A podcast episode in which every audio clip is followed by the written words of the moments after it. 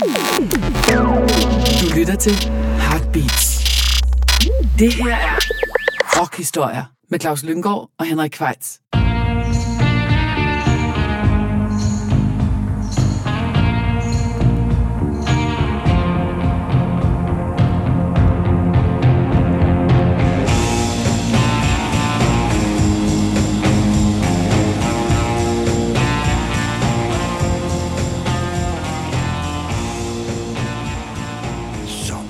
Sørme blevet tid til endnu en gang rockhistorie, og dine værter er som altid Claus Lindgaard og Henrik Kranz. Og vi har jo en vane med at fejre 80-års fødselsdag her i rockhistorier. Ja, det har vi sgu. Men øh, denne gang så, så går Så halverer vi så det. halverer vi den og fejrer en 40-års fødselsdag, og det er faktisk i dag, altså den dag, vi optager podcasten, den 28. i 9. at Anne Erin Clark fylder 40 år. Ja. Øh, og hun er nok bedre kendt under kunstnernavnet St. Vincent, som hun alt efter hvilke kilder man går til, enten er opkaldt efter sin oldemor, eller efter There Goes My Beautiful World, altså sangen af Nick Cave and the Bad Seeds. hvor han nævner det hospital, som Dylan, digteren Dylan Thomas døde på, som hed St. Vincent's Hospital. Ja. Så altså enten er hun opkaldt efter et hospital, eller også sin, var det sin oldemors Ja. navn. Ja. Så, og det kan jo være hip smart i og for sig.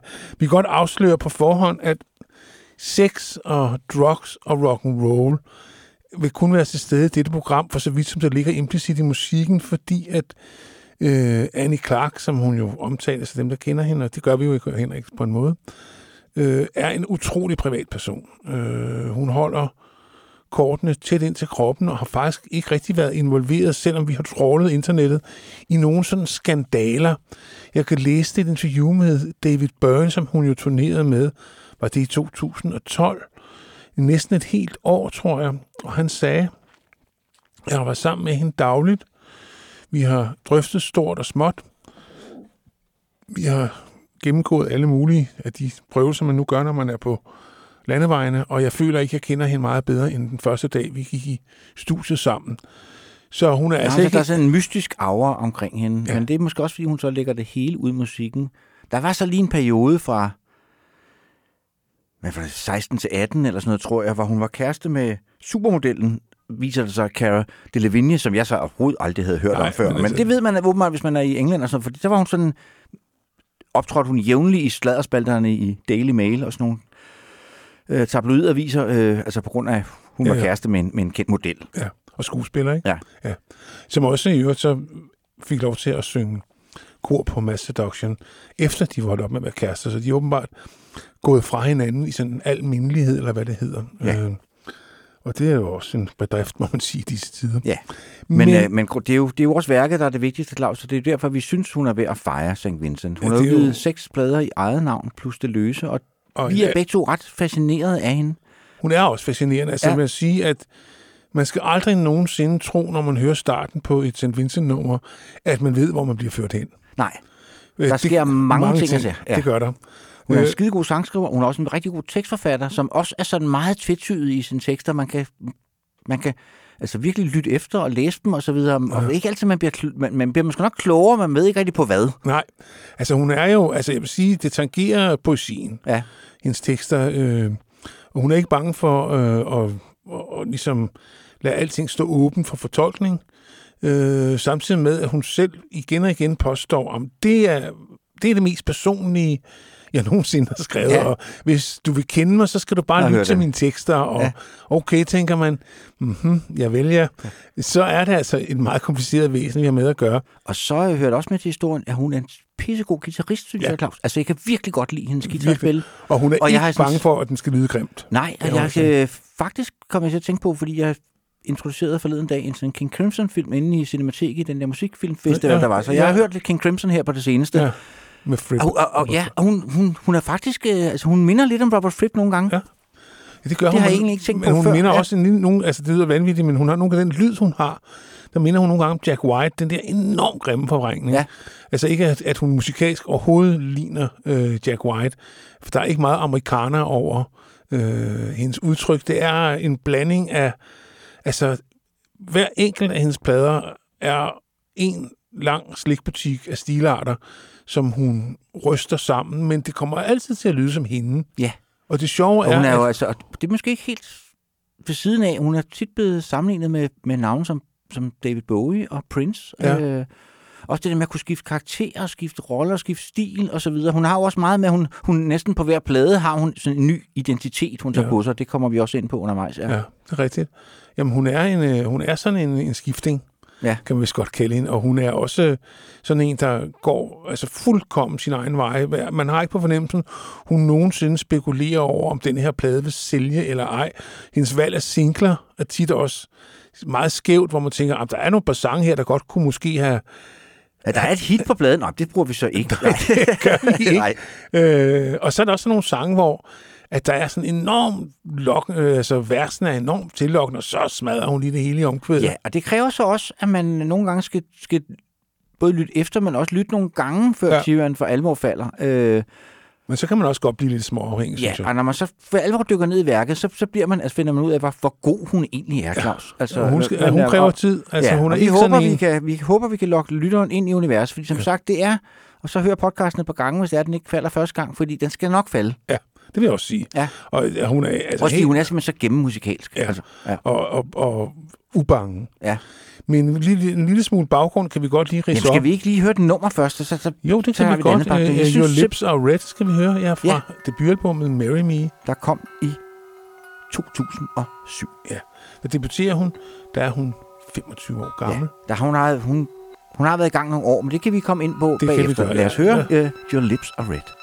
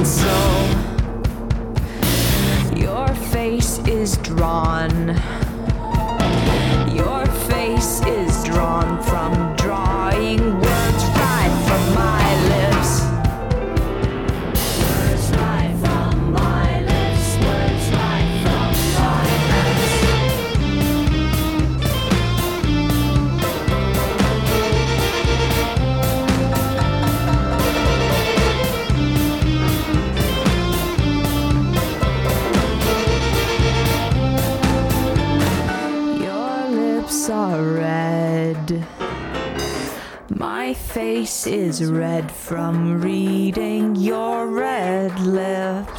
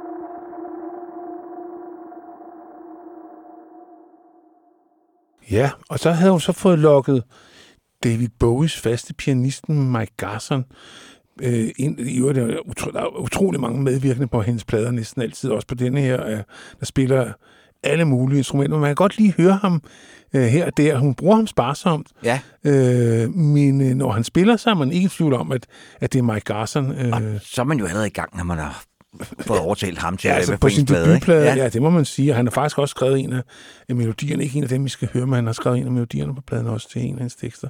Og hun er, altså, det viser også, når man kan, altså, som det er hendes debutblad, hun, hun, hun er kritiseret for at spille 13 instrumenter. Ja, på den og her. så har hun også øh, produceret den, ja. pladen selv, sammen med øh, tromslæren øh, Brian Teasley.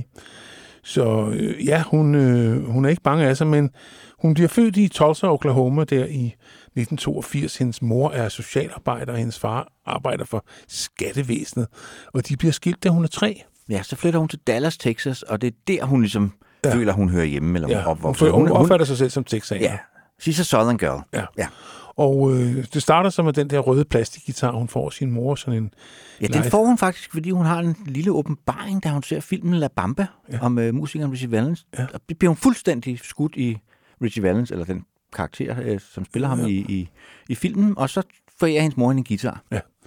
Og øh, så udvikler det sig faktisk derfra, og hun vælger så også at gå musikvejen. Hun kommer på det meget prestigiøse Berklee College of Mu- Music, som ligger i Boston, som jo så er over på den anden side af over på østkysten, hvor hun går i tre år, og der spiller hun så blandt andet med et band, der hedder The Polyphonic Sp- Spree. Hun spiller med, Ja, som sådan en kororkester, som var ret hot ja, på et også med, også med alt mulige mystiske instrumenter. Ja. Ja, de, var lige, de var lige op at vende. Ja. Men det var sådan lidt søgt, ikke? Jo. Altså, man sådan, ah, jo, ja, det var lige Det var ja. artigt fartigt Ja. nok, ikke? Så var hun med, spillede hun lidt med Glenn, øh, Glenn Branca og hans 100 Guitars. Og så var hun med i et noise-orkester, der hedder Skullfuckers. Så hun var sådan lidt ude i... Øh, Ja, så hun været, var, turnerede hun jo med Sufjan Stevens som ja. Ja. guitarist. Ja. det gjorde hun, ja. I, og det var, i, det var året før hun debuterede i Ja. 2006, hvor hun også udsender sin, sin første EP. Og det er også der, hun så tager navnet St. Vincent, altså som kunstnernavn, beslutter sig for at jeg ved ikke, Annie Clark. Det lyder lidt som sådan en biperson i Superman, ikke? Jo, Men, øh, men øh, men det var måske også, altså det var inde på de der masker, have et eller andet at, ge- at gemme sig bag. Ikke? Ja, det fungerer også rigtig fint. Og øh, som øh, vi var inde på før, altså det kan godt være, det er en debutplade, men der er julet tonsvis af musikere ind. Den tog, øh, ligesom alle hendes plader, rimelig lang tid at lave, og hun fik kunstnerisk, fuldstændig kunstnerisk øh, frihed til at skabe det værk, hun ville. Og selvom jeg konsensus ligesom siger, at hun havde ikke fundet sig selv på debutpladen, der er jeg meget uenig. Jeg mener, at det er en fuldfed øh, St. Vincent-plade, Ja, der viser... altså det er, hun har også skrevet, de fleste af sangene er skrevet, da hun er 18-19 år, så der er måske noget ungdommeligt over den, men det tænker også noget friskt over den. Og, Ja, og, ja. og den, altså, den viser bredden i hendes udtryk. Fra start, den, altså fra hvert nummer, der skifter hun ligesom stilart. Samtidig med, at hun ligesom holder sådan en eller anden rød tråd kørende igennem hele projektet. Øh, og øh, Jamen, jeg synes, vi kan høre titelnummeret Marry Me, ja, som, som, som øh, er åbenbart er en linje fra en tv-sitcom. Øh, Arrested Development, Ja, ja, som altså, jeg har ikke har fulgt med i. nej, det ja. er jeg sgu heller ikke. Øh, Og som også lidt ud, fordi det er, sådan, det er jo sådan en, altså Marry Me, det er jo sådan, men det er jo også, jeg skal nok være god ved dig, og du vil ikke opdage, at jeg er væk. Altså, jeg ved ikke rigtigt, hvad det er. nej, nej, det er rigtigt. Ja.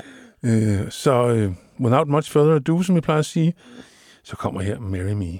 Marry me,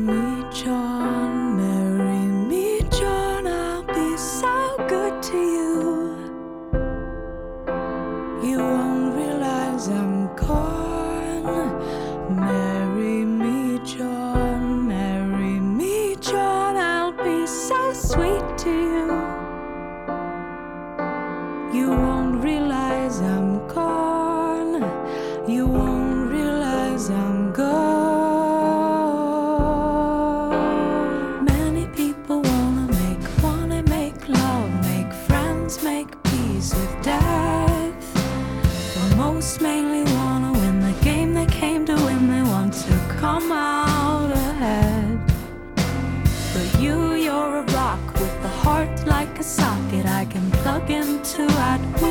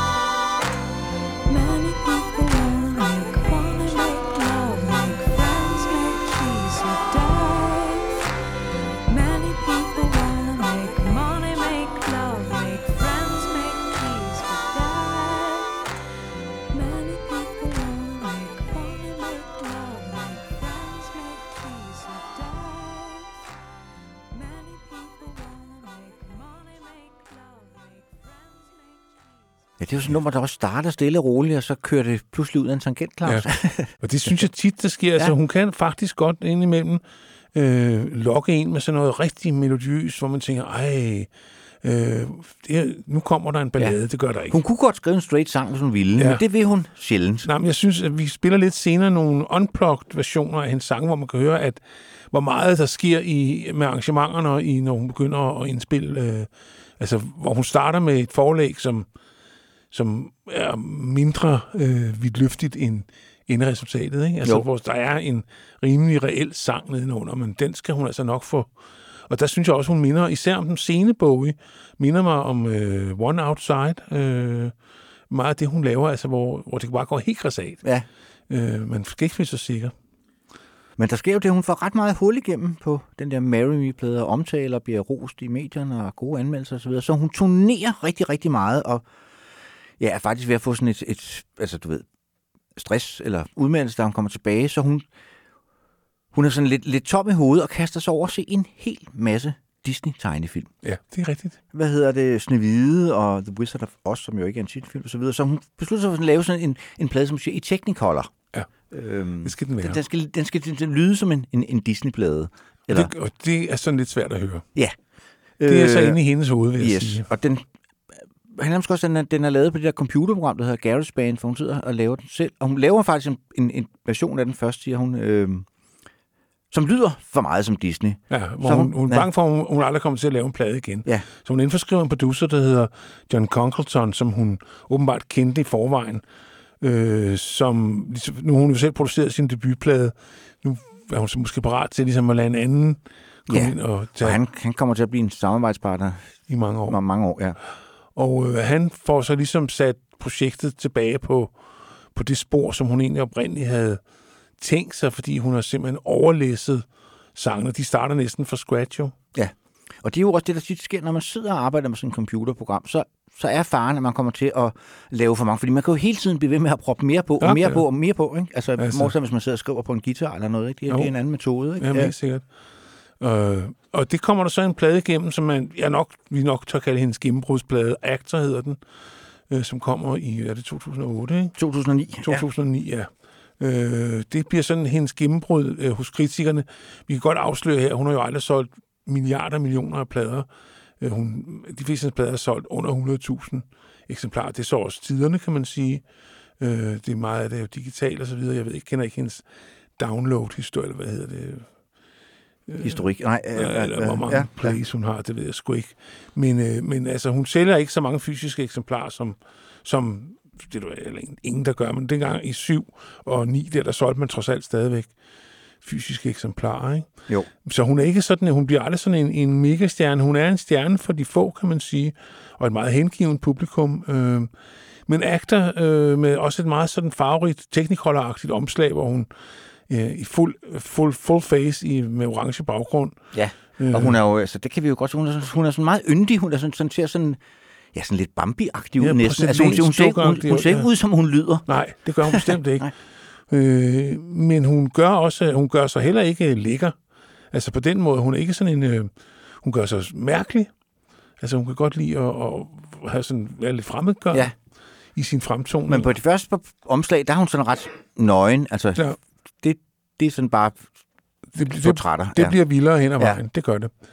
Øh, og øh, vi har valgt det nummer, der hedder... Øh, Actor out of work. Ja, men det er bare en linje, en sang. Det er en opremsning af alt muligt, altså tilstanden, Ja, Som og det er, hvis, altså, hvis man, som nu et par knogjern i en boksehandske. ja, og hvis man, man, kan, man kan måske godt læse den som, som afvisning af en bejler. Det kan man godt. Ja. ja. Så, Det er i hvert fald en, en, en, en fuld af negativ udsagn. Ja. Øh, og det er faktisk uh, The Long and the Short of It, og så er det selvfølgelig bare igen et virkelig mærkeligt stykke musik, som man ikke kan andet end blive draget af. actor out of work. You're a supplement,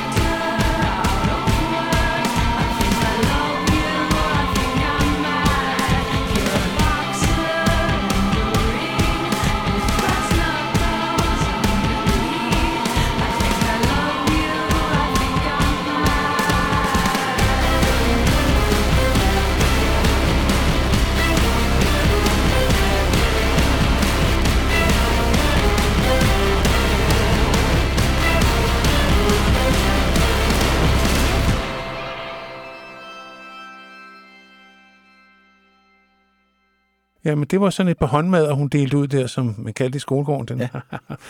øh, og øh, nu skal vi så høre et nummer med den lystige titel Laughing with a Mouth of Blood. Også fra albumet Actor. Øh, hvor man kan sige igen, øh, jamen altså en, en harsk omgang, kan man godt kalde det, men alligevel øh, sådan, og lidt finurlig også, synes Ja. jeg. Det er sådan en svær lige at finde ud af, hvor alvorligt man skal tage øh, de der udsagn, der bliver... Altså, hun driller os lidt, tror jeg, Ja, øh, et eller andet sted hen. Så jamen, ja og det, det er så et af de mere afdæmpede numre, på Ja. trods af den lidt voldsomme titel. Ja. Ja. Så Øh, lad os høre. det er- Laughing with a mouth. Just like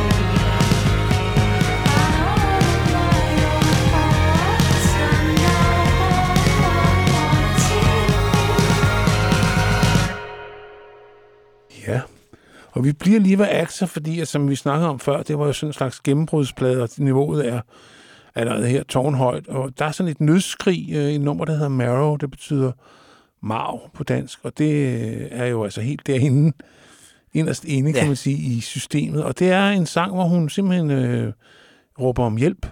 Øh, hjælp mig. Ja. Øh, en afmagt, desperation et eller andet sted henne. Og det kan jo, den kan kun tolkes som en meget personlig udsagn, synes Ja. jeg. Øh, men igen, når det er St. Vincent, altså, altså, vi ved der aldrig, eller det bare er en rolle, hun påtager sig. Altså, Men, øh, ja. Pladen hedder jo Actor, Ja. øh, så der kan man sige, altså ja, er det en lang række roller, hun, hun spiller i løbet af pladen, eller er, er det hende selv? Og det er måske heller ikke så vigtigt, fordi som gamle Lou Reed-fans, så ved vi jo, at øh, det, skal, det skal man ikke tænke så meget på. Man skal bare Nej. give sig hen til, til udsagnet, og så ja, i bedste tro. Ikke? Ja, og på Actor, så har hun jo også faktisk, kommer i hvert fald senere hen til at arbejde både som skuespiller og instruktør og manuskriptforfatter. Ja, ja. Jamen, hun er en, øh, øh, hvad hedder, en ambitiøs kvinde. Ja. Det er der ingen tvivl om, og hun vil mange ting, og opnår dem jo til synligheden også. Så- Jo, og man har også på fornemmelsen, som sagt, nu fejrer vi en 40-års fødselsdag, men man har også på fornemmelsen, at vi er, vi kun lige begyndt, Claus. Ja, det altså, sådan har jeg ja, det også. Altså, ja. Også fordi hun alligevel så, øh, øh, hvad hedder det, omhyggelig, så hun er jo ikke over, altså seks albums, og så det med David Byrne. Øh, Det er jo ikke så, man, øh, man kan sagtens overskue værket. Øh, hun, hun holder igen, ikke? Jo. Så der er sikkert masser, øh, masser i vente. Men øh, nu skal vi lige høre øh, Marrow fra Actor 2009. Muscle connects to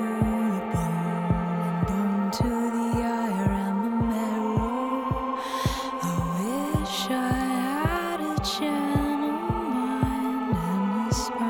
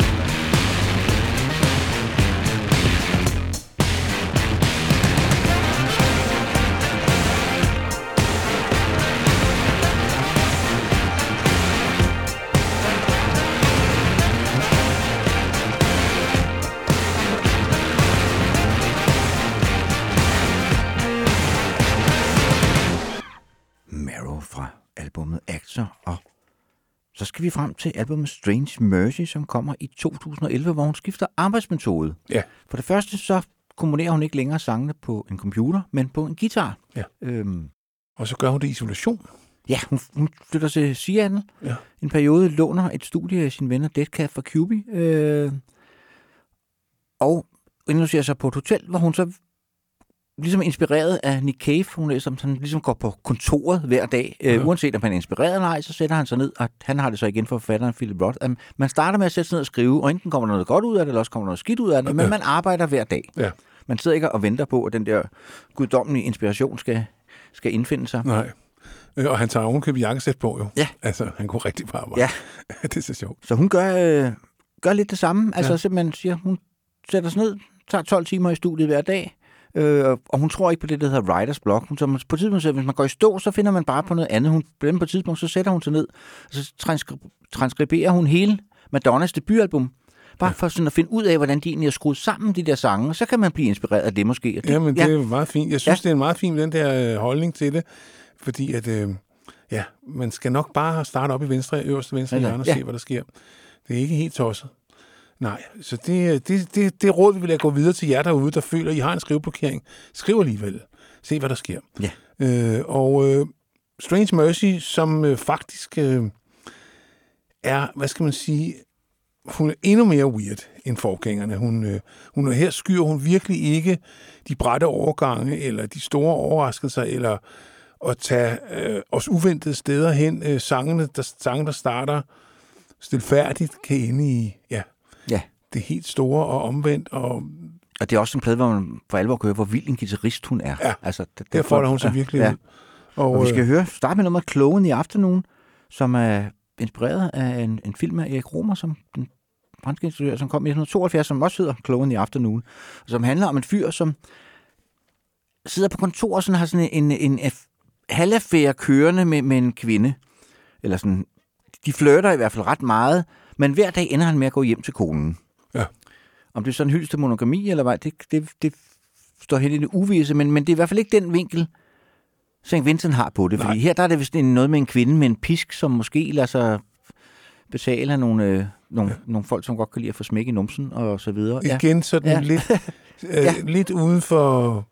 Lidt svært at gennemskue præcis, hvad der foregår i sangen, men det er en foruroligende sang, Ja. øh, hvor hun ligesom bruger nogle, nogle harmonier, der skaber sådan en form for øh, spænding øh, i, i luften, men ikke en sang, man... Den er ikke børnevenlig, det vil jeg ikke sige, den er. Øh, Nej, det er hun generelt ikke. Nej, hun er ikke rigtig for børn. Nej. Det kan man nok røbe, at det ikke, hun gør sig ikke så meget i godnatsangen. Det er mere sådan nogle op stolen marker. Ja. Men dem kan vi også godt lide. Og øh, jamen, øh, lad os da bare øh, høre Chloe in the Afternoon. Fra albumet Strange Mercy, der igen er produceret af John Congleton.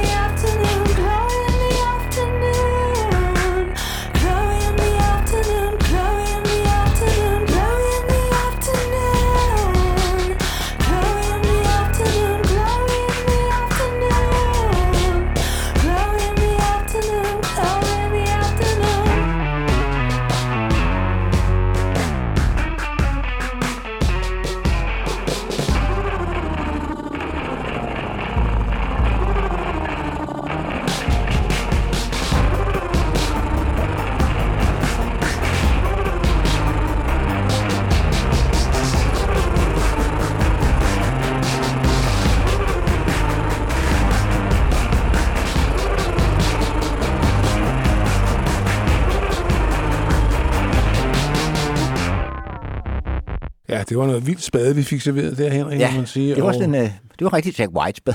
det var det sgu faktisk. Øh, og nu kommer så Strange til... Mercy er jo faktisk også det eneste af hendes album, hvor hun ikke selv er ude på coveret, eller hvis det er, så er det i hvert fald kun hendes mund, Ja, jamen, Øh, det, den er sådan... som sådan, sådan ja, skriger. Eller Jamen, det, er hendes, det er hendes mund. Ja. Det er hendes mund. Øh, men det er ligesom øh, dækket af mælk, eller ler, eller Ja. gips, gips, vil jeg sige. Det ligner Ja. gips, ikke? Jo, sådan en gipsafstøbning, Ja. men, sådan, men sådan en mund, der skriger, ikke? Jo. Der er sådan noget desperat Ja. over det. Ja. Ja. Jamen, jeg tror øh, ikke, at hun har rigtig fundet sin sindsro her endnu. Øh, og det næste nummer, jeg valgte derfra, så et af mine all-time favorite sange, Man Surgeon, bygger på noget, hun, hun læste i, øh, i Marilyn Monroes dagbøger, hvor hun skriver, øh, But finest surgeon, come cut me open. Øh, den linje stjæler hun simpelthen direkte fra øh, Marilyn Monroes dagbog og bygger en sang op over. Igen en sang, som... Som også er sådan en foruroligende linje. Ja. Sådan, hvad, hvad betyder det egentlig? Ja. altså, ja, kom, jeg kan godt åben, men man, man, er, ikke- men det er i hvert fald, man er ret sikker på, at det er ikke noget rart, der er i vente. Nej, altså der er også noget seksuelt i det, synes jeg, øh, på en eller anden mærkelig måde. Øh, men om det er, ja, om det er rart, det tør jeg ikke lige stå ved. Altså, jeg, jeg har det lidt sådan, hvis der er en surgeon involveret, så er det sjældent rart. Det var ikke ret, det er meget, ja. meget sjældent. Kir- Kirurger vitter det. De vitter det måske godt, men de gør det på den onde måde. Ja. Ikke? ja det er rigtigt. Så, Lad os høre Surgeon fra Strange Mercy. I spent the summer on my back,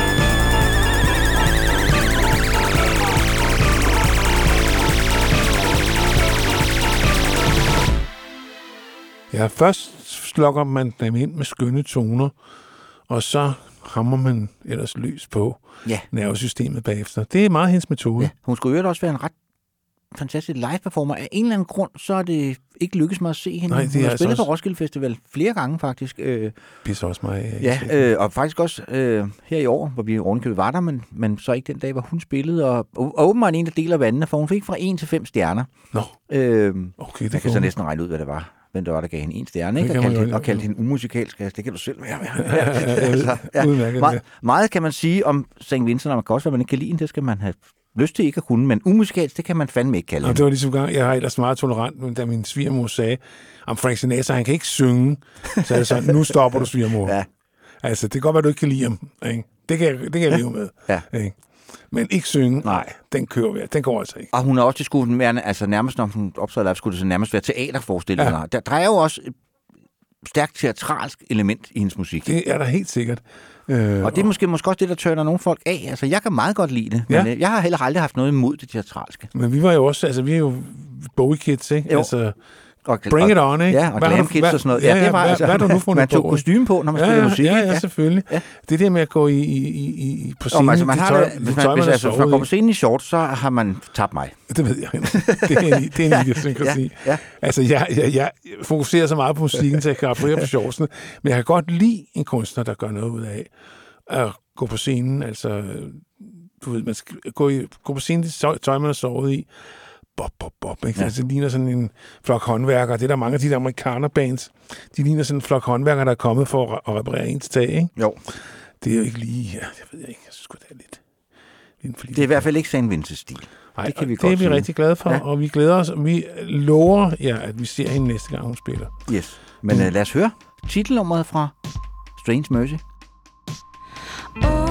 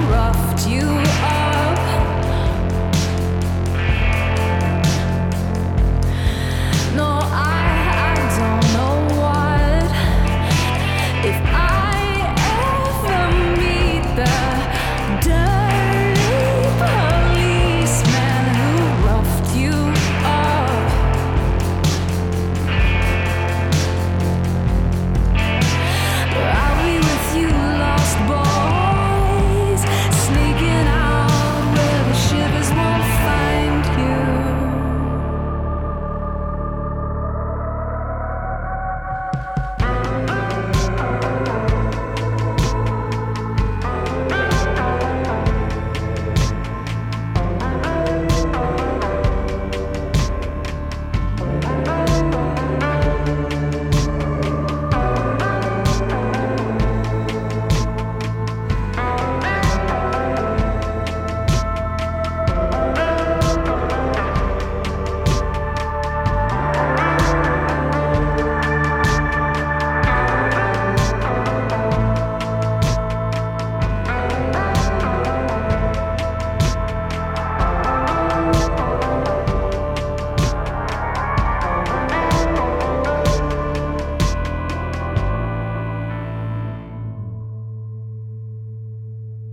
ikke, hvad det er for en mærkelig percussion-ting, hun har kørende her Nej, det er i det hvert lyder fald- lidt som en skrivemaskine eller et eller andet. Ja, ja, ja. Så har det sikkert taget tre dage i studiet. Ja. Ja. Men vi lovede tidligere at, at spille en af sangene uden overbygning, og hun øh, indspillede i forbindelse med Strange Mercy en såkaldt 4AD-session. Hun kommer på pladselskabet 4AD, hvor hun spillede sangene, nogle af sangene fra Strange Mercy, med en meget, meget lille besætning. Jeg tror, det var hende og tre musikere. Og der laver hun version af det nummer, der hedder Cheerleader, hvor hun faktisk taler lige ud af posen. Det er en tekst, som ikke stikker noget under skoen. Hun har Nej. haft Der skal jeg fortælle, altså cheerleader, øh, sådan en hæppepige, er Ja. jo i den amerikansk opfattelse altid den, altså på alle måder pæne pige i Ja. klassen, ikke? Som Men det er så bliver også hende, der sover med alle, øh, Ja. hvad hedder det, Øh, fod- fod- fod, fodboldspillerne. ja. Ja. Det er sådan en amerikansk våd drøm, cheerleader, men det er også sådan et, det er også, det er også i sådan en bredere forstand sådan en, der altid skal se på det positive. Ja. Altså, du ved, det er sådan, det, hvis man siger, åh, stop being a cheerleader til nogen, så er det fordi, de hele tiden prøver at... Altså, jamen, det kan godt være, at båden er ved at synke, men det er en dejligt, dejligt vejr, ikke? Jo, ved, jo, lad os synge en sang. ja. Videre, ja. Og den her, det handler så om, at Anne Clark eller St. Vincent, hun har ikke lyst til at være cheerleader. Nej, det gider hun Øh, ikke mere. Og hun, hun, jeg kan meget godt lide åbningslinjen, I've had some good times with some bad guys. Ja. øh, og det er meget sådan, det den handler om, at øh, roller, hun har spillet en lang række roller, og det gider hun ikke mere. Nej. Hun vil ligesom ud af det. Og det, er, det hedder så øh, Cheerleader Acoustic Version, fordi at øh, vi har tidligere hørt hende spille lidt akustisk guitar, men her spiller hun det altså helt straight up in a cup, så man kan høre, hvad det er for en sang, hun præsenterer. Øh, og øh, så kan vi jo kun anbefale folk til at bagefter gå ind og høre studieversionen på Strange Mercy, for at se, hvor meget der, der kan ske med sådan en sang, når man... Øh, Netop, og det er ret så. Hun laver også, kommer vi også ind på senere, en af sine plader, hvor hun som laver som sådan helt akustisk. øh, Vi laver den først som en St. Vincent-plade eller en akustisk ud. Der kan man høre, altså sangene holder også, når der bliver pillet alle de her Ja. ja. finurligheder væk. det synes jeg nemlig er ret Ja. interessant. Øh, men nu tager vi lige uh, Cheerleader-sangen her øh, i acoustic version. I've had good times with some bad guys. I've told whole lies with a half smile. Held your bare bones with my clothes on, and I've thrown rocks, then hit both my arms. I don't know what good it serves. Pouring my purse in the dirt, but I,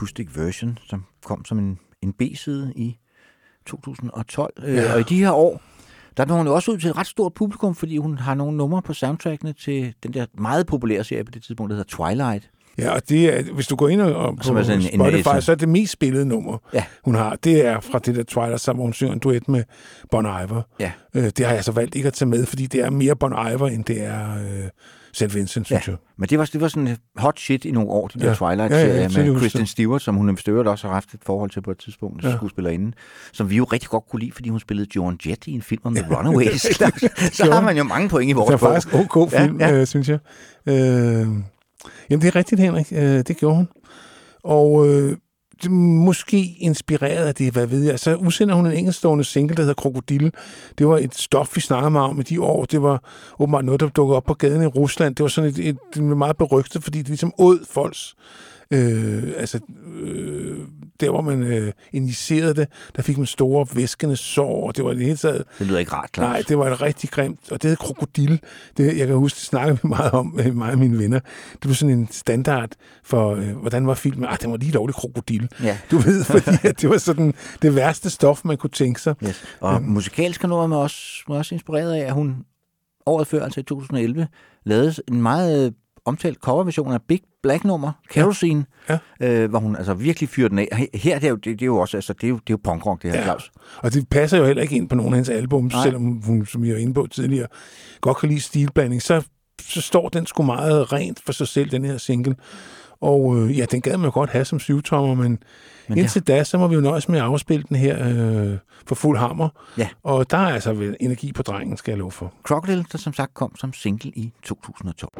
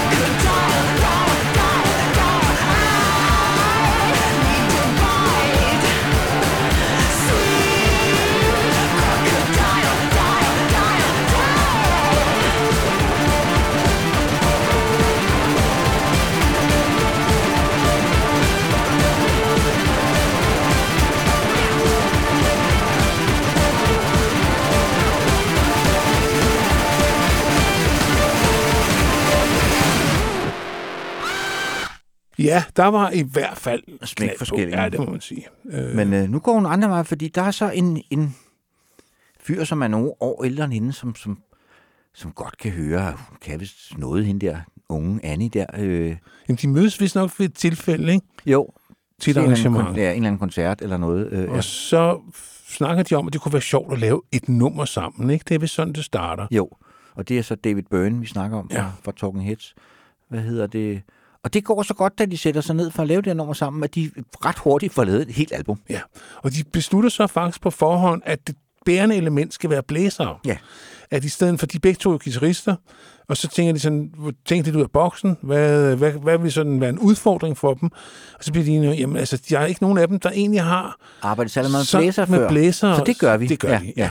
Det er en rigtig god idé. De har, Vi faktisk, ja, de har lavet faktisk et nummer sammen først på det David Byrne-album, der kommer før. Er Here Nice Love, øh, så det han laver sammen med Fatboy Slim, som handler om øh, sådan, sådan musical-agtige ting om, øh, hvad hedder hun, hende der... Ja, Per- Perron, nej. øh, Marcos. Marcos, hende med skoene. Ja, med skoene, ja, det er ja. Som var en meget, også en meget mærkelig udgivelse. Ja. Øh, svært ligesom at elske, vil jeg sige.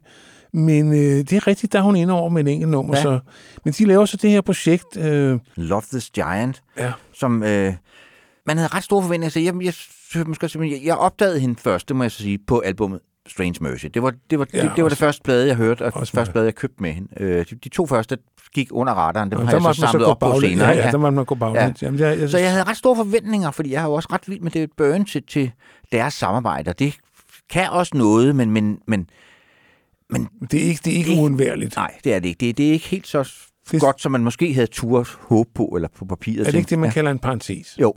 Øh, og det er så foregået på den måde, at øh, hun synger de numre, hun har skrevet, og han synger de numre, han har skrevet, øh, med en enkelt undtagelse, tror jeg. Og det også, så, så er det sådan lidt, måske øh, kunne de godt have blandet kortene lidt mere på en eller anden mærkelig måde. Øh, ja. Ja. Men altså, der er nogle gode ting på det, og jeg synes, vi har valgt øh, pladens bedste nummer. Selvfølgelig har vi det. Ja, Weekend in the Dust. Ja, øh, som hun synger, så det må jo være hende, der ligesom er ophavskvinden. Øh, og der kan man tydeligt høre øh, brune blæser. De turnerede jo så med det her, som sagt, i næsten et helt år, hvor de havde en hav af musikere på scenen. Og øh, der ligger nogle klip ude på YouTube, det er ret sjovt at se. Næsten, virker næsten som om, det fungerer bedre live. Øh, bliver mere levende. Jo, men som sagt, hun er jo altid meget teatralsk live, og David Byrne er jo også en Meget, ja. fantastisk live-performer. Helt Altså sikkert. helt suveræn god, ikke? Og Jo. som også koreograferer sine koncerter meget og sådan noget. Så Ja. ja. der har været, der har helt sikkert været tænkt over sagerne her, Jamen, Claus. det, det er værd at gå ind og kigge på nogle af de der ja. Ja. videoer, synes jeg. Øh, I det hele taget er hendes videoer generelt gode, vil jeg så også sige. Hun, øh, Hun laver nogle super fede Ja, videoer. det gør hun virkelig, ja. ja. Øh, men det kan man jo ikke høre på en podcast. Det kan man Nej. ikke bruge til noget podcast, men, men de ligger men, derude. men hun altså. arbejder det hele taget med den visuelle side af sagen. Lad rigtig bare meget. det sådan. ja, det gør hun virkelig.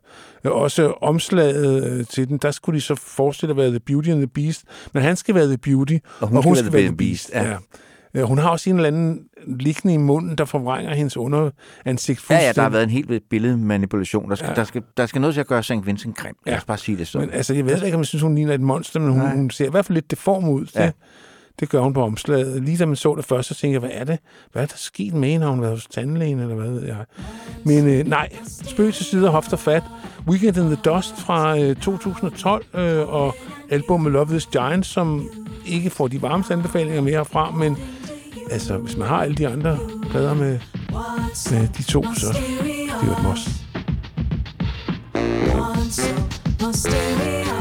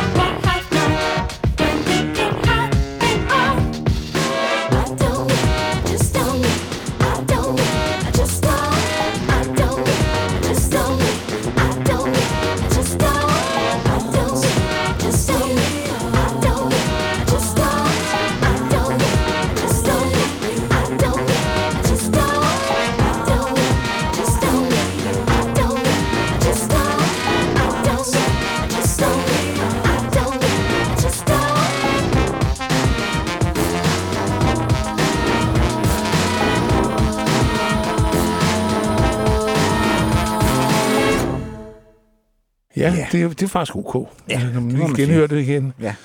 Og så kommer der så en, en, så kommer så hendes, kan man måske kalde hendes kommercielle gennembrudsplade. Fordi nu begynder hun ligesom at optræde ret højt på, på hitlisterne med sine, med sine skiver. Ja, den, Den her, her- som bare hedder St. Vincent, som kommer i 2014, den opnår faktisk en 12. plads i USA. Det er altså ja, ret højt. Øh, alt andet lige, og, og 21 i UK. Så det er slet ikke så tosset. Og der er også to singler på, som, øh, øh, som vi har valgt. Vi har valgt singlerne fra den den her gang. Og en, den har en af mine yndlingsåbningslinjer, hvor hun siger, Oh, what an ordinary day. Take out the garbage. Masturbate. I'm still holding for the laugh. Ja. Altså, så er man ligesom i gang, ikke? Jo, Og det er også sådan en... Det er og hun sådan, har selv udtalt, at pladen, at mange af sangene på den her plade er inspireret af den amerikanske forfatter Louise Moore, som skriver nogle ret fede noveller, og Ja. hun, har, hun siger, hun har stjålet med arme og ben for de der noveller, de her sange, og det skal man jo have lov til. det skal man have lov til, hvis man bare kan gøre... Øh, Gør det ordentligt, ja. Jamen, hun, hun kalder pladen a party record you could play at a funeral. Ja. så kan de lære det, ikke? Og, og Jo, og på, på coveret, der sidder hun sådan en masse, og, og selv beskrevet den kar- karakter, hun spiller der, som, som en kultleder fra den nære fremtid. Ja, det ligner hun også. Ja. ja. Men det er rigtigt, hun ligner en kultleder fra ja. den nære fremtid. Så hun er meget god til selv at sætte ord på, hvad det er, hun... hun har gang i. ja. Vi skal høre Birth in Reverse, altså en, en omvendt fødsel. Hvad det så end er, Ja, det må jo så være... Altså, det må jo nærmest være en død. det, kunne, det kunne det jo godt være, ja. Eller på vej tilbage Ja, i, ind i i ja, ja, Ind i ja. vomme, ja, jeg ved det ikke. Birth in Reverse, det er i hvert fald en god titel. og øh, ja, det var en single. Den hittede så mærkeligt nok ikke. Nej. Men øh, man skal have. Det gjorde den hos os. Ja.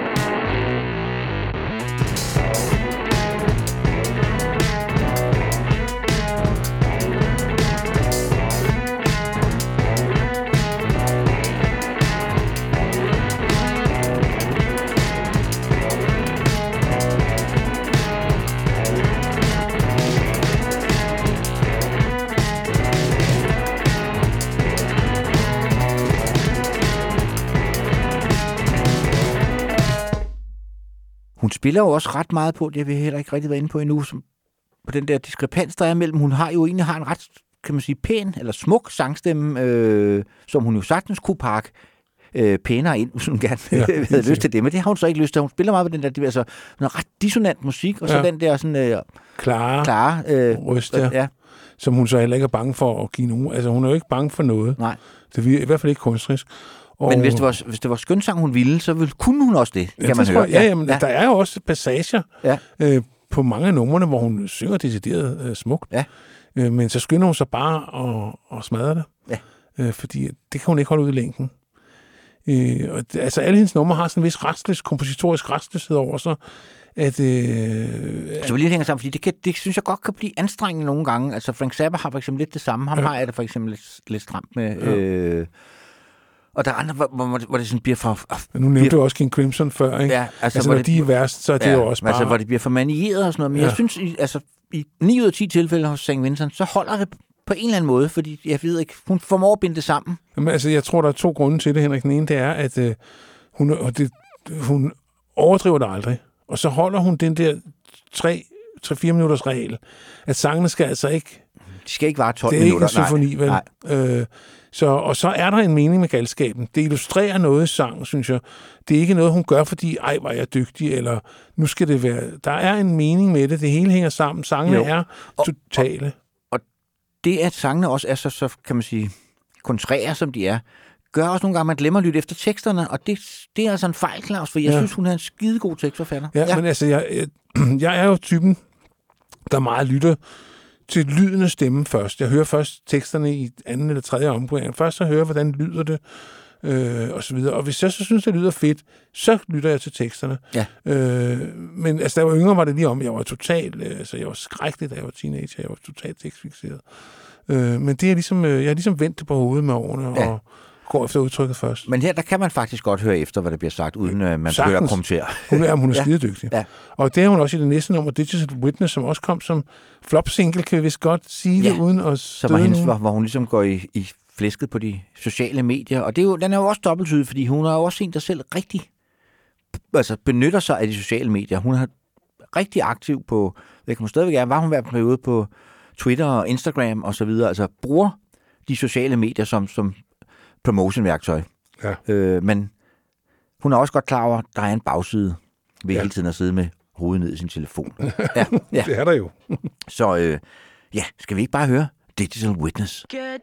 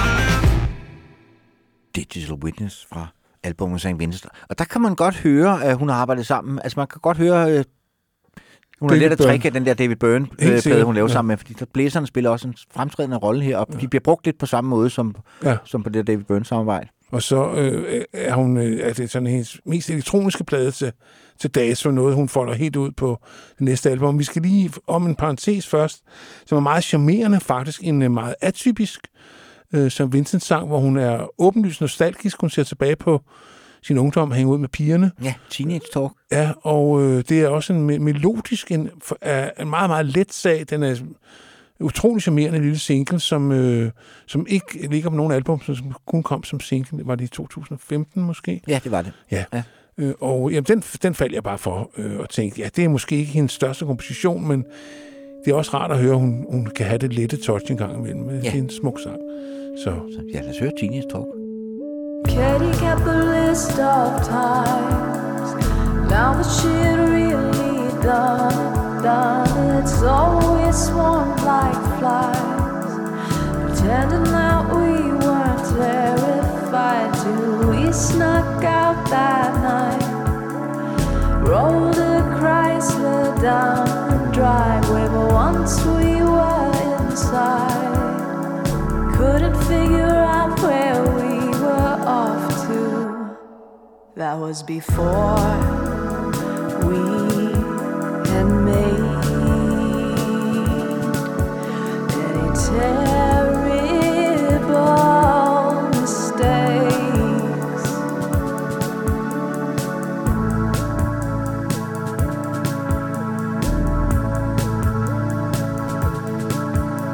Well, that's just teenage talk.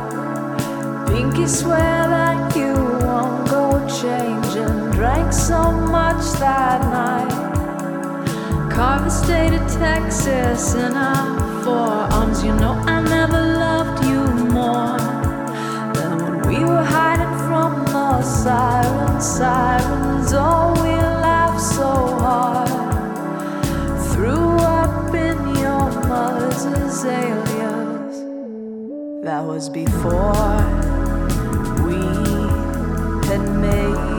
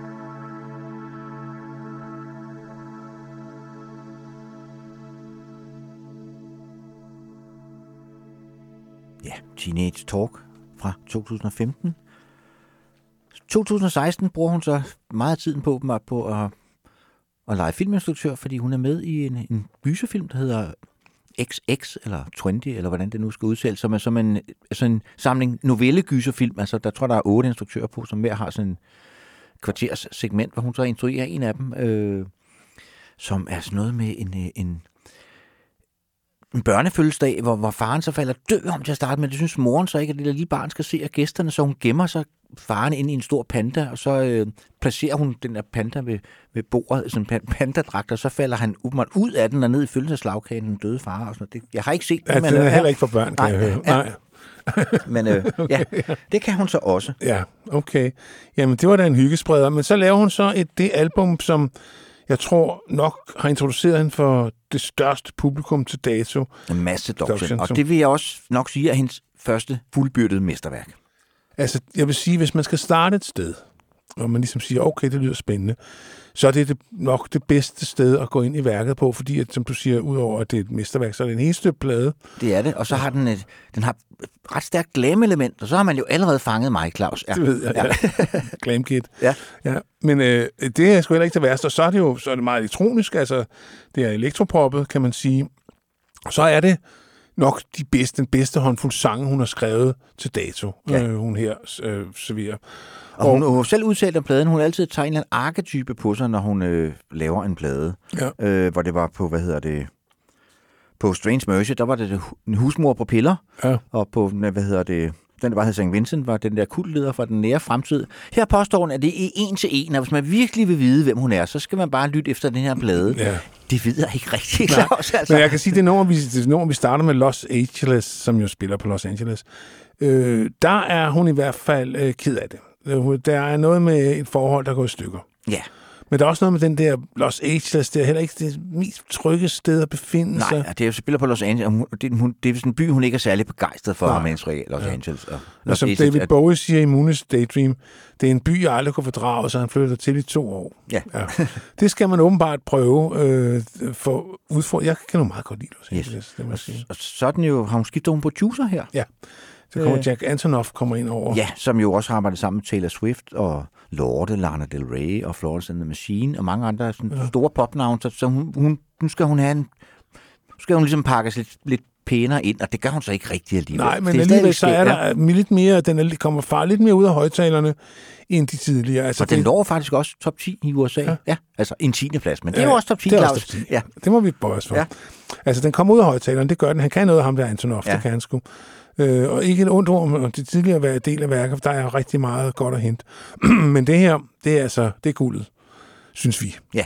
Og øh, ja, men øh, Los Angeles,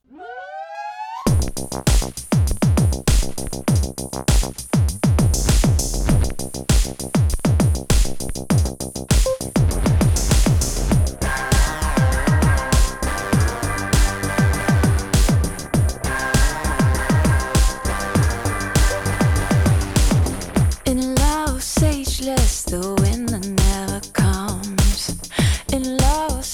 The mothers milk their young, but I can keep running. No, I can keep running. Ah, ah. oh, ah, ah. The Los sages hang out by the bar. Burn the pages of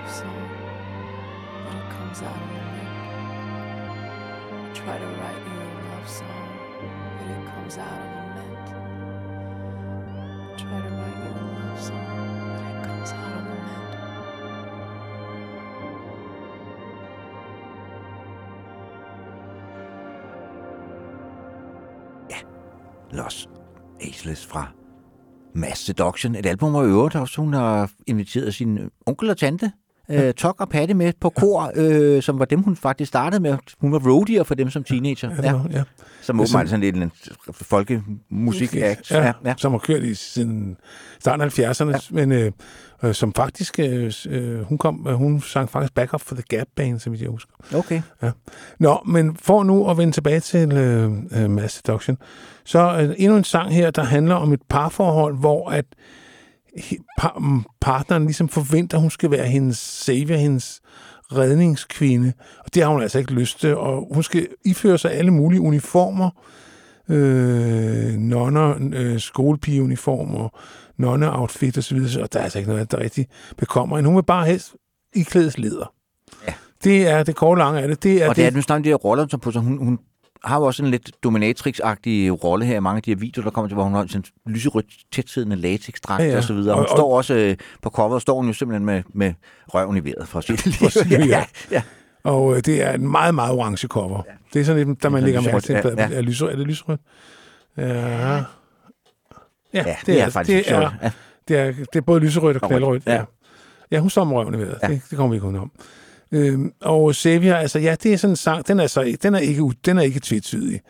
Nej. Øh, der, hun skal nok selv bestemme, hvor skabet skal stå. Og Hun har jo selv sagt, at det faktisk grundmelodien, den her sang, er en af de første sange, hun overhovedet skrev, som hun pludselig fandt på et gammelt bånd, og tænkte, Okay. den kan jeg sgu godt arbejde videre med. Var det fint? Ja, Ja. så øhm, ja, hun havde jo lavet, hun havde allerede fat i det fra begyndelsen, Ja, det man kan man høre, ikke? Ja. Ja. Så lad os høre Savior. You dress me up nurse's outfit. It rides and sticks to my thighs and my hips.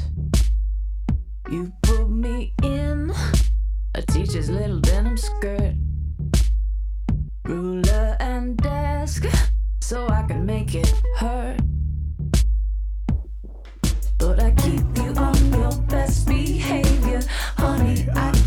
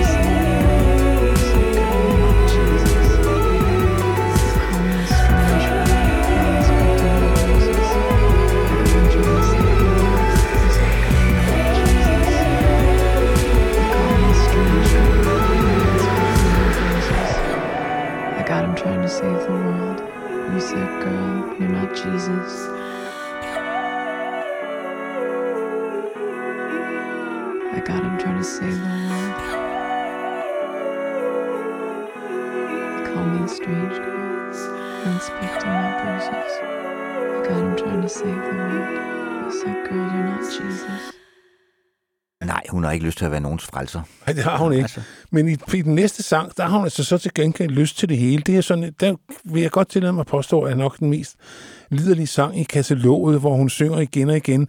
I, can't, turn, off what turns me on. Ja. Og det er måske det, der er den gennemgående linje på det album her, ikke? Ja. Jo, det er en, en sang, der handler om, om, øh, om køds lyst, øh, og det gør pladen vel på en eller anden mærkelig måde, også, også som Og helhed. så er det jo også en sang, som både name-dropper øh, Nick Cave's Boatman's Call og Charles Mingus Black Saint and the Sinner Lady. Ja. Så allerede der har man jo øh, point der har point altså allerede Ja. i sin hulehånd. Ja. Det var faktisk også den her sang, den vandt faktisk en Grammy som årets bedste rocksang. Nå, det var sgu da dejligt. Så Det var lidt retfærdighed er der til. Ja, det må ja. man sige. Ja. Men øh, det er også stærke sager, så ja, det var sgu da rart at høre, Henrik. Det vidste jeg ikke engang. Men øh, lad os bare høre titelnummer for Mass Seduction, som jo altså, ja, forfører masserne og øh, også den enkelte, kan man sige. Black saints and a lady playing knockoff soul. A punk rock romantic slumped on the kitchen floor. Nuns in stress positions, smoking Marlboros. Lolita is weeping, the bride is beautiful. My seduction.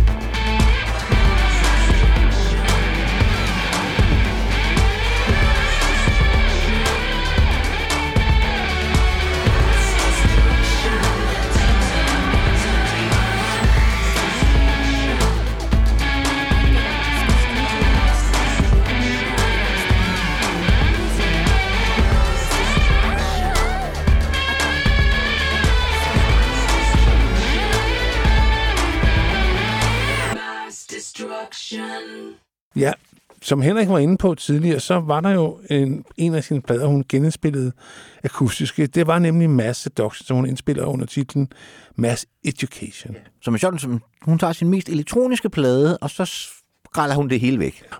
Og øh, det er mange, rigtig mange sange, der bliver spillet på klaver. Det må være en, øh, sådan et måde, hun har udvidet paletten på, fordi at, Ja, Thomas Bartlett, en, en, en af hendes venner, som spiller klaver. Det er faktisk kun hende, der synger, og ham, der spiller klaver på hele pladen. Ja. Det, det er det, der er. Ja. det er, hvad man får for det. Og Vi har valgt det nummer, der hedder Pills, og der er ikke, bliver ikke stående under stolen. Den handler simpelthen om piller til det hele. Øh, den er, kræver ikke den store fortolkningskunst øh, at, at følge med i. Det er vel så nærmest en, en, en, satirisk sang, vil man måske nok kalde Jamen den. ja. altså, jeg tror faktisk allerede på det tidspunkt her, USA døde med den der opioid crisis, altså at man ligesom har gjort en stor del af befolkningen afhængig af ordineret, altså af lægeordineret øh, Medicin, Ja. ja. lad os bare kalde det Ja. medicin. Ja. Docs, ja. Dope, ikke? ja. Altså- Legal narko. Ja, legal narko. Det er Det- også godt. det er Det, det har vi heller ikke er, noget imod. Nej. Det har vi heller ikke noget imod. Men, øh, men øh, afhængighed, det er jo skidt. Altså. Det bliver man sgu træt af. Øh, det er træls, som de ja. Siger i Aarhus. Men øh, Pills øh, piano version fra en plade, som er- når man har... Og man kan rigtig, køre, køre rigtig længe på øh, masse Seduction. Ja. Så er det sgu sjovt at høre sangene øh, i den der øh, totalt øh, nøgne. Ja. Og der fungerer de så også. Ja. Altså, de viser os også, hvor hvor god en sangskriver hun er. Det, Ja. det er ikke kun de der skæve arrangementer og så videre. Men der ligger altid en god sang nede bagved. Det gør Og det er derfor, det hele hænger sammen. Så ja, lad os høre Pills piano version. Pills to wake, pills to sleep, pills, pills, pills every day of the week. Pills to work, pills to think, pills, pills, pills for the family. I spent a year suspended in air, my mind on the gap, my head on the stairs. From healer to dealers and then back again. From guru to voodoo and voodoo to zen. Pills to wake, pills to sleep, pills, pills, pills every day of the week. Pills to work, pills to think, pills, pills, pills for the family. Pills to fuck, pills to eat, pills, pills, pills and a good stiff drink. Pills to grow, pills to shrink, pills, pills, pills down the kitchen sink. I'm behind the wheel, I'm leaving your state. I can't even swim in these waves I made from the bath to the drain and the plane to the stage to the bed to give head to the money I made. Pills to wake, pills to sleep, pills, pills, pills every day of the week. Pills to work, pills to think, pills, pills, pills for the family. Pills to fuck, pills to eat, pills, pills, pills and a good stiff drink. Pills to grow, pills to shrink, pills, pills, pills down the kitchen sink.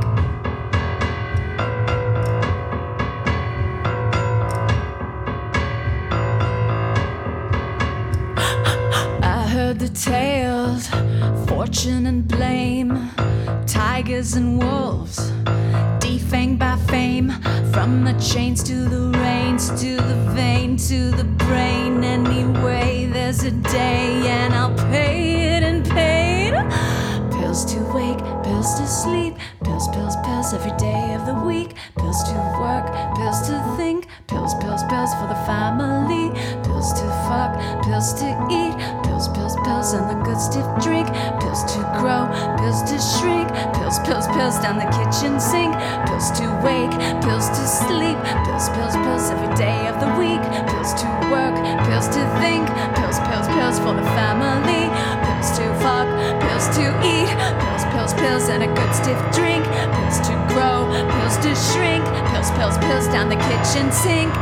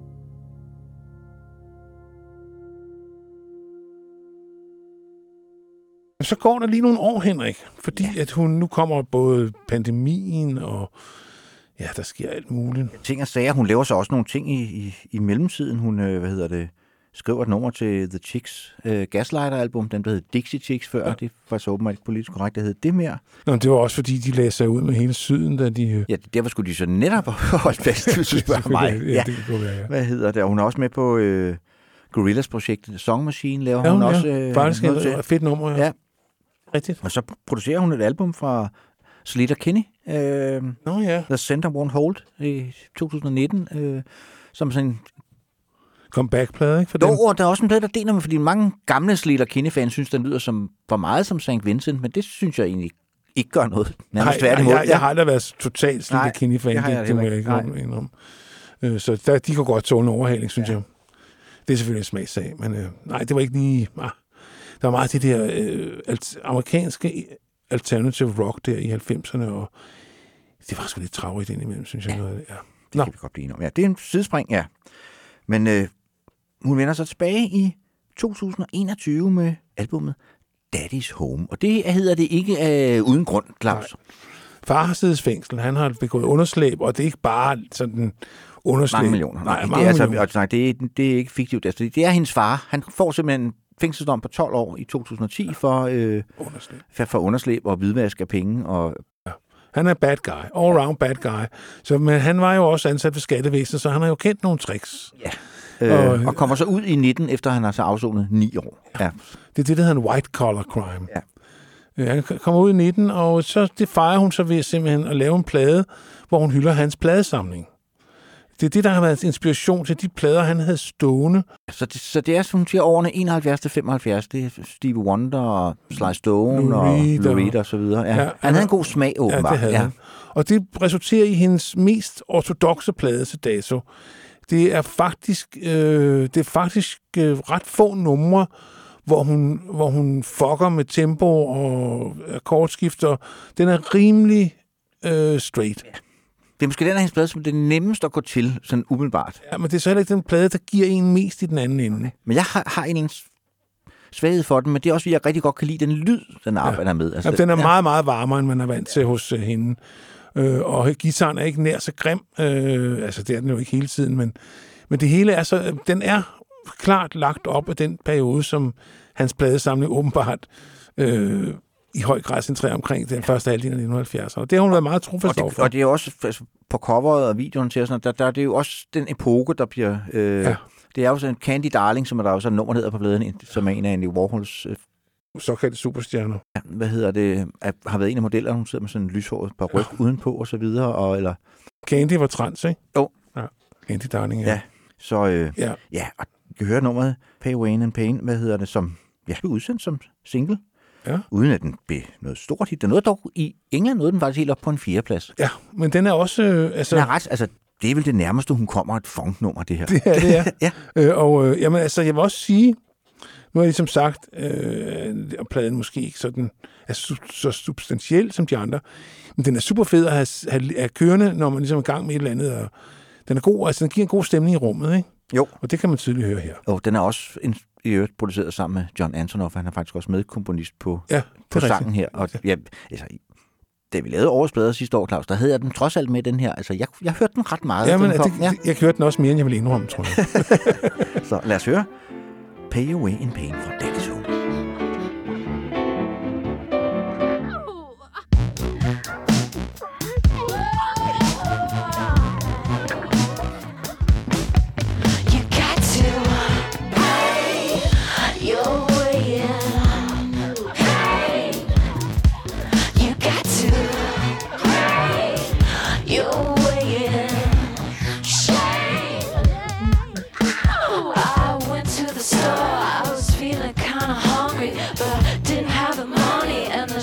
were all empty. So I went to the bank to, ch- to check my checking. The man looked at my face, said, "We don't have a record." Oh no, you thought we had forgotten the show is only getting started. The road is feeling like a puddle. Sit down, stand up, head down, hands up, and pay your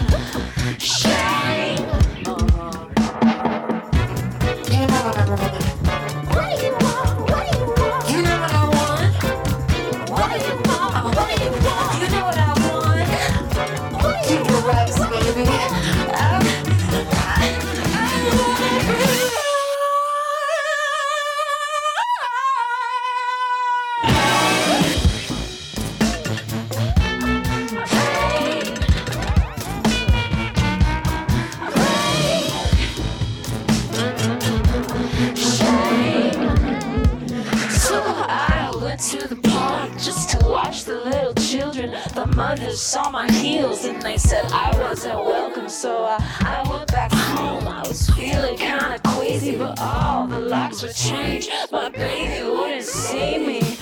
Oh no, you put your finger on it. The stove is only getting hotter. The sun is got to, got to melt. Stand up, sit down, hands up, break down.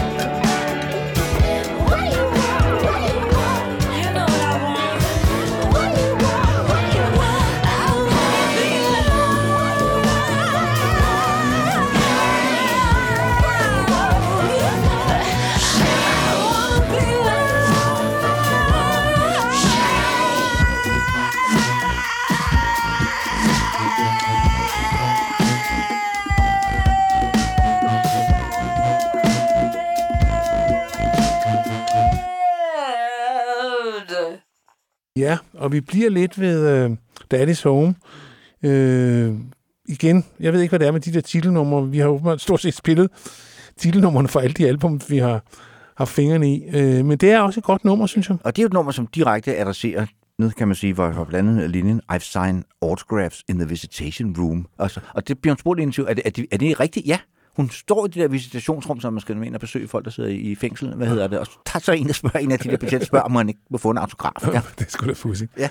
ja. Men altså, han har altså fået en del besøg, fordi hun stiller også i interview, at på grund af at forældres skilsmisse, så har hun altså fire papsøstre og fire papbrødre. Ja. Så der er altså noget at tage af, så han har ikke siddet, han har ikke kedet sig. Nej. De kom der om søndagen, der hvornår man besøger. Daddy's Home, ja, og det er han jo. Så lad os håbe, han kan holde sig i skinnet. Signed autographs in the visitation room, waiting for you the last time inmate 502.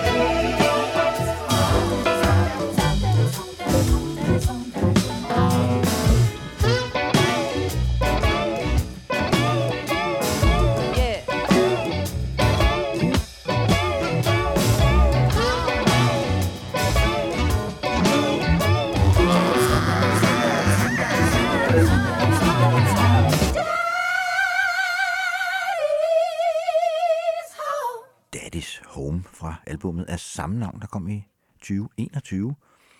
Hvor der også kommer en plade mere, men inden vi kommer så langt, så skal vi, vi er ved at nå til vejs ende. Så skal vi lige øh, endnu en gang øh, minde jer om, at hvis I har lyst, det håber vi, I har, og hvis I ikke allerede gør det, må I meget gerne gå ind og støtte os. Og det gør I inde på heartbeats.dk. Finder rockhistorie, og så er der den røde støtteknap, hvor man så bliver gelejtet igennem, og øh, ja, kan støtte vores lille podcast, så vi kan fortsætte med at lave nogle flere. Og så kan man også få adgang til vores lytteklub inde på Facebook.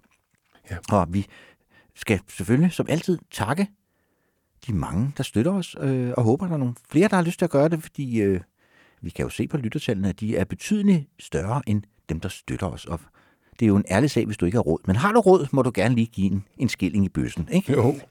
Hvad hedder det?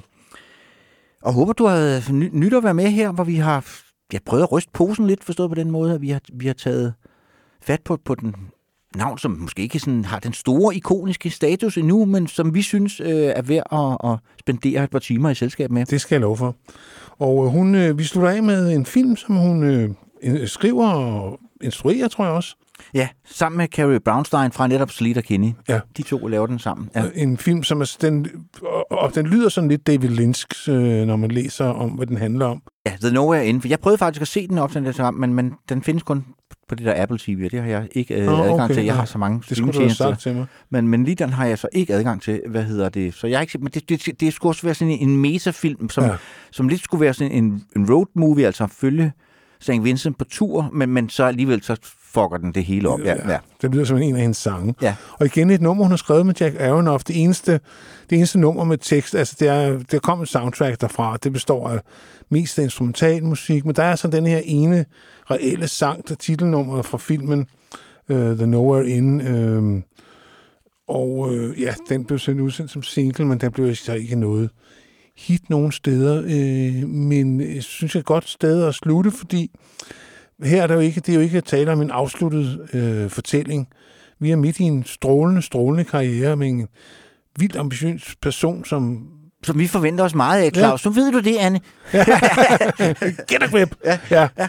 Øh, og jamen, det har været skønt, og jeg har virkelig nyt at kunne tillade mig at gå ned i værket, fordi vi skulle lave den her, så jeg har rigtig rålyttet til hende, og det er min respekt øh, og beundring altså bestemt ikke blevet mindre af. Nej. Så øh, ja, Jeg håber, at det smitter, at vores begejstring smitter, og ellers så finder vi på noget nyt næste gang, som måske kan vække lytternes velbehag, eller nysgerrighed, eller hvad det skulle være. det skal jo ikke være ren nostalgi det hele, Claus. Det må det gerne være en gang imellem. Ja. Men indtil da, på genhør ja. og pas på dig selv. Driver, do you mind?